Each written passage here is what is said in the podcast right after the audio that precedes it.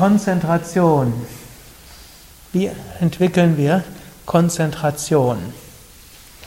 Hier gibt es eine ganze Menge von Aspekten und man kann natürlich sagen, das gesamte Yoga-System will uns helfen, zur Konzentration zu kommen. Hm? Yoga will einen zur Selbstverwirklichung helfen. Und Selbstverwirklichung, die Erkenntnis unseres wahren Selbst und damit die Transzendierung aller Grenzen von Körper, Emotionen, Denken, Persönlichkeit und so weiter, geschieht, wenn wir uns von nichts mehr ablenken lassen und nur auf das Höchste richten. Und im Raja Yoga heißt es auch, auf Konzentration folgt echte Meditation, auf echte Meditation folgt Samadhi, Überbewusstsein und auf Savikalpa Samadhi folgt irgendwann Nirvikalpa Samadhi. Da gibt es sogar die verschiedenen Zwischenstunden von Stücken von Savitaka, Nirvitaka, Savichara, Nirvichara, Sananda, Sasmita. Buddha nennt es die verschiedenen Stufen der Verzückung. Mindestens wird so in deutschen Übersetzungen genannt, was dann auch verschiedene Stufen des Überbewusstseins sind, bis wir in Nirvana ankommen. Und all das ist letztlich eine Funktion der Konzentration. Und so kann man sagen, alles, was wir im Yoga machen, hilft auch der Konzentration. Asana, Pranayama, Tiefenentspannung, Mantra singen und so weiter. Und auch letztlich, und da war, ist auch die eine Frage, Ego abbauen und Spiritualität und Ziele. Auch der Alltag ist eine Technik, um Konzentration zu entwickeln. Und als solches ist das, was vielleicht auch das Ego stärkt, etwas, was einem zur Konzentration hilft. Und diese Konzentration, die wir vielleicht am Anfang auch ego-behaftet entwickelt haben, die hilft einem dann Höchst, zum Höchsten zu kommen. Also, das eine hilft auch dem anderen.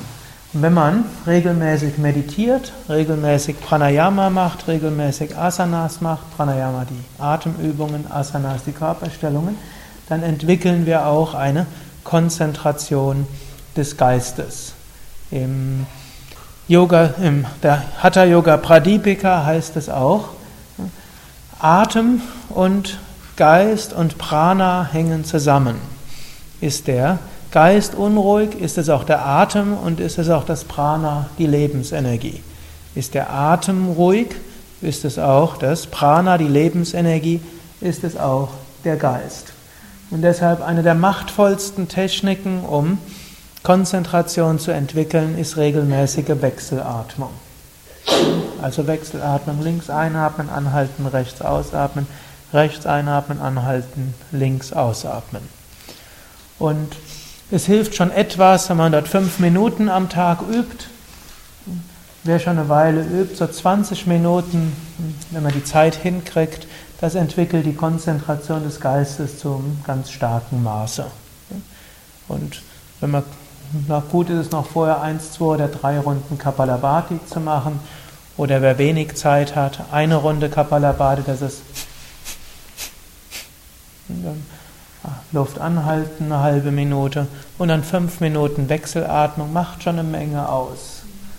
Ich weiß auch, wir haben ja auch öfters Kinder-Yoga-Seminare. An diesem Wochenende soll das ja auch sein, ist aber, glaube ich, ausgefallen, weil hm, irgendwo nicht genügend Kinder kommen wollten ne, dieses Mal. Und manche Kinder machen mindestens die Wechselatmung weiter weil sie merken, insbesondere dann, wenn eine Klassenarbeit geschrieben wird. Und es gibt tatsächlich auch irgendeine Studie, die zeigt, ne, dass Kinder, die die Wechselatmung, die anfangen regelmäßige Wechselatmung zu machen, insbesondere wenn sie vorher Konzentrationsstörungen hatten, verbessern ihre schulische Leistung. Und die, ne, der Effekt ist umso größer, je schlechter sie vorher konzentrationsfähig waren. Natürlich ist auch die Schwierigkeit, unruhige Kinder dazu zu bringen, die Wechselatmung überhaupt zu machen. Aber die dies machen, die profitieren davon. Aber die, die Erwachsenen noch mehr als die Kinder und als Erwachsene kann man sich auch dazu bringen. Deshalb der eine Ratschlag ist, macht Wechselatmung regelmäßig. Ja, man kann es vor der Meditation, nach der Meditation machen oder ganz unabhängig davon. Also Wechselatmung allgemein fokussiert die Konzentration des Geistes durch Harmonisierung des Pranas, der Lebensenergie. Und jetzt im Alltag, wenn man merkt, man ist unruhig, hilft auch wieder die gleichmäßige Bauchatmung. Wie bei dem bei Nervosität ist ja auch, die Nervosität führt dazu, dass man nicht fähig ist zur Konzentration. Gleichmäßige tiefe Bauchatmung wandelt die Energie des, der Angst, übrigens auch des Ärgers, um in aktive Energie. Vielleicht noch ein kleiner Tipp zum Ärger. Wenn man sich über etwas ärgert, kann man auch mit dem Atem arbeiten. Dort verdoppelt man die Zeit der Ausatmung. Also bei Anti-Angst-Atmung genauso lange ein- wie ausatmen, Anti-Ärger-Atmung, Ausatmung verdoppeln. Und dabei kann es sogar okay, ist sogar okay, wenn man es etwas langsamer macht als angenehm. Was heißt das, verdoppeln? Vier ja. Sekunden einatmen, acht Sekunden ausatmen. Also zum Beispiel, man kann auch mitzählen. Wenn man Ärger hat. Ja. Einatmen, eins, zwei, 3, 4, ausatmen 1, 2, 3, 4, 5, 6, 7, 8. Und beim, beim Lampenfieber einatmen 1, 2, 3, 4, ausatmen 1, 2, 3, 4. Oder mit einem Mantra kann man es auch verbinden. Und auch dann wird die Energie des Ärgers in positive Energie umgewandelt. Das ist ein Aspekt. Ein zweiter Aspekt von Konzentration ist, es fällt uns leicht, uns auf etwas zu konzentrieren, das wir mögen und von dem wir fasziniert sind. Ich glaube, jeder von euch könnte mir etwas nennen oder auch einiges nennen, wo er sehr konzentriert dabei ist. Für den einen ist das ein Buch, für den nächsten ist es vielleicht ein Kinofilm, für den nächsten ist es irgendein Spiel, für den nächsten ist es Computer programmieren und für den nächsten ist es irgendein Singen hm? oder Tanzen oder eine Yogastunde geben oder eine Yogastunde nehmen oder Fußball spielen oder Golf spielen oder hm? und so weiter. Also jeder, jeder Mensch hat die Fähigkeit zur Konzentration. Selbst die ADS-Kinder, das Aufmerksamkeitsdefizitsyndrom, können sich auch sehr gut konzentrieren. Wobei ich da jetzt nicht im Einzelnen drauf eingehen will mit ADS. Aber jeder hat die Fähigkeit zur Konzentration und das ist erstmal hilfreich, dass man sich bewusst wird, ich habe die Fähigkeit zur Konzentration.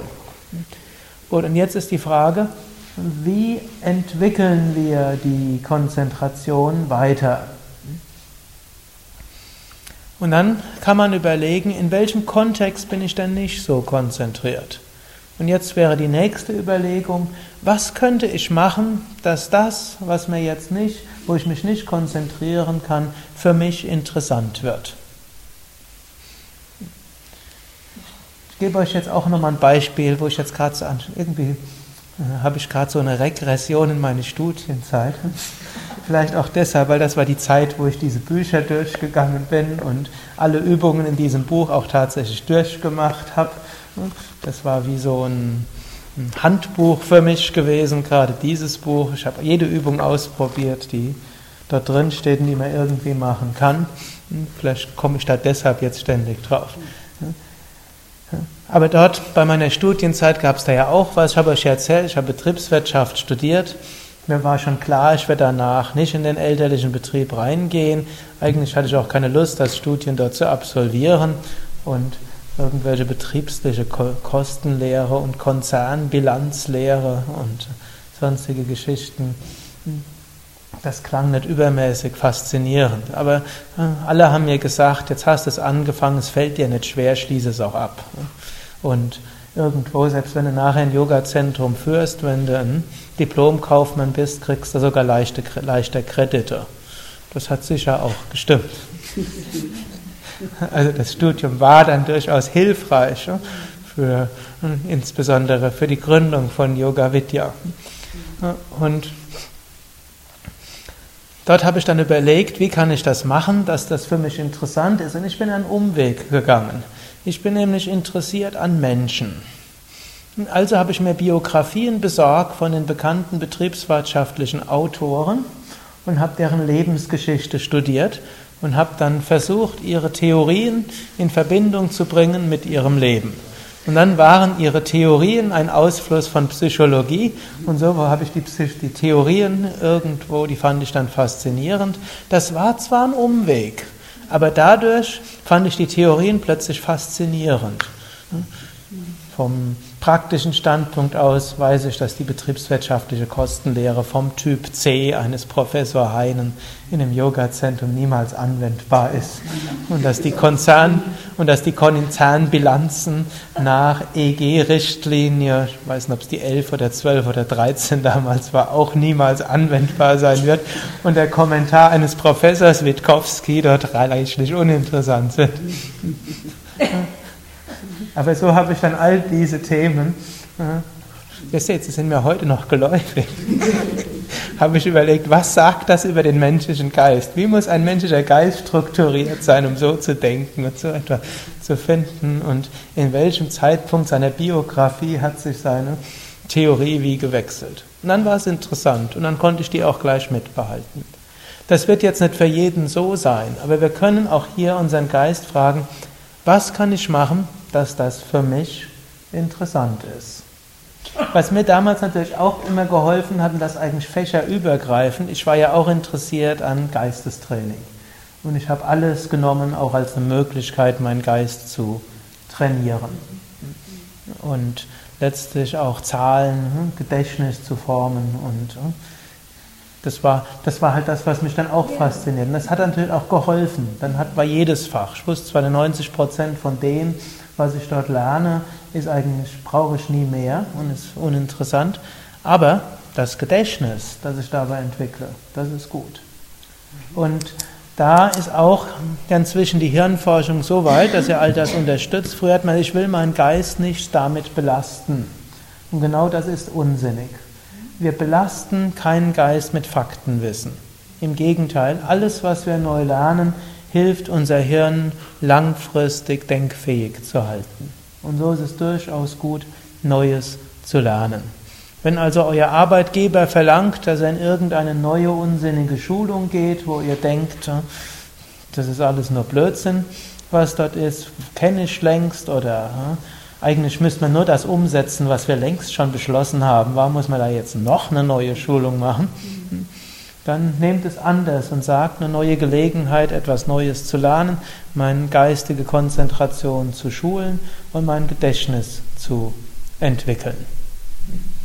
Und dann kommt es nicht mehr darauf an, was wir lernen, sondern die Konzentrationsfähigkeit an sich wird trainiert. Und so hat es letztlich auch uns immer der Same Vishnu beigebracht. Angenommen, wir waren irgendwo nachlässig bei etwas, hat er immer gesagt, Concentration is first step to meditation.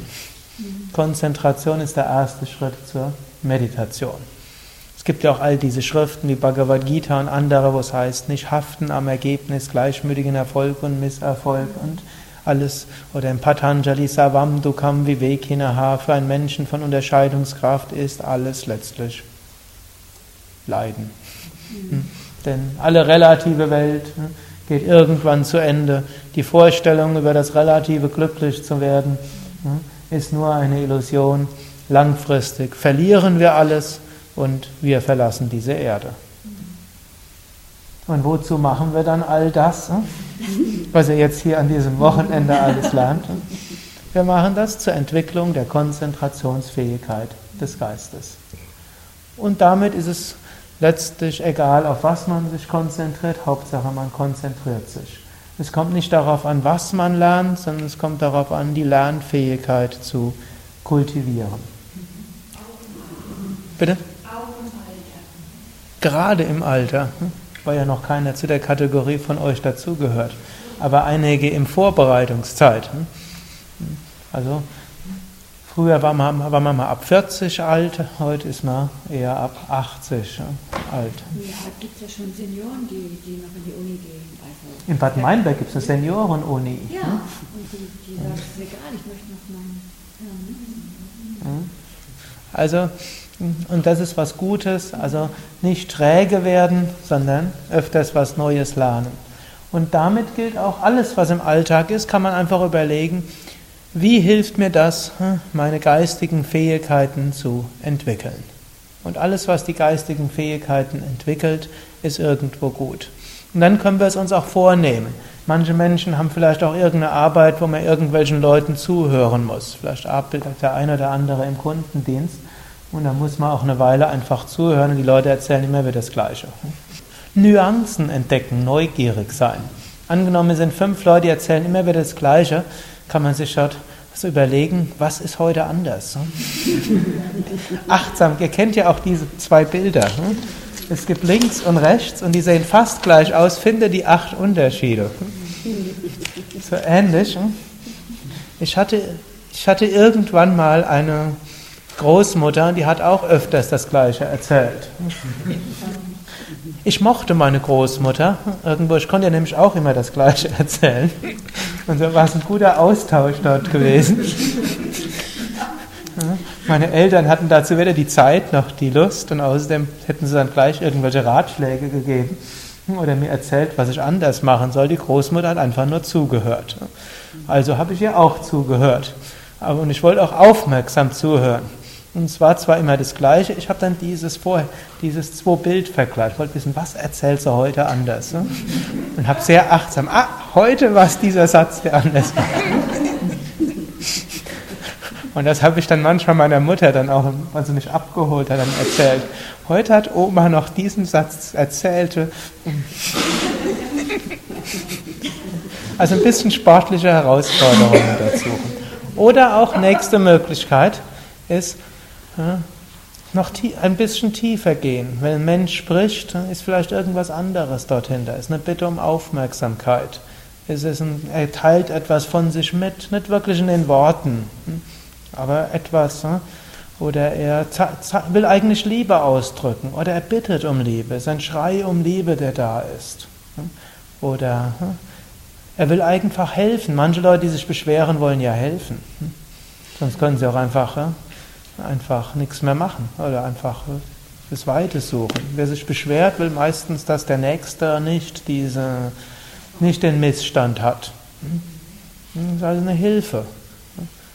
Und so kann man dort zuhören und konzentriert sein. Also, das sind jetzt so ein paar Anregungen. Ihr müsst selbst gucken, in welchem Kontext ihr dort rausfindet, was dabei interessant ist. Also schaut das ganze Leben als Übung der Konzentration an und jetzt, ihr seid anscheinend doch tiefer in der Spiritualität interessiert und verankert und dann halte den Satz im Kopf. Konzentration ist ein Schritt zur Meditation, wie umgekehrt Meditation auch ein Schritt für die Konzentration im Alltag ist.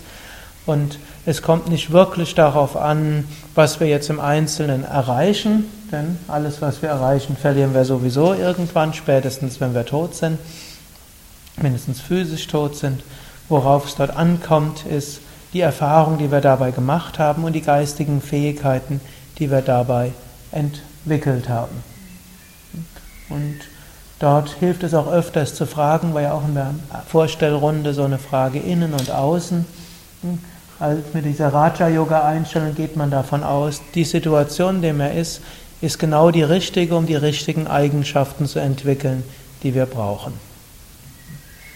Was nicht heißt, dass wir passiv sind, sondern die Situation kann deshalb so miserabel sein, damit wir jetzt lernen, wirklich engagiert was zu tun. Es kann aber auch sein, dass die Situation ist, dass wir mal lernen, Hilfe anzunehmen. Es kann auch sein, dass wir in einer unentschiedenen Situation sind, wo wir bisher hatten wir vielleicht unser Leben immer im Griff und in der Hand gehabt, wussten immer, worum es geht.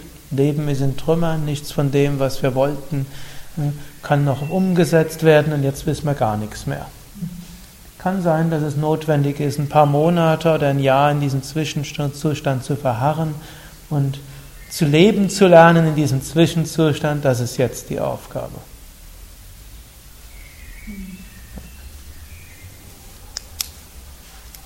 Das also als ein paar ne, Anregungen für Konzentration.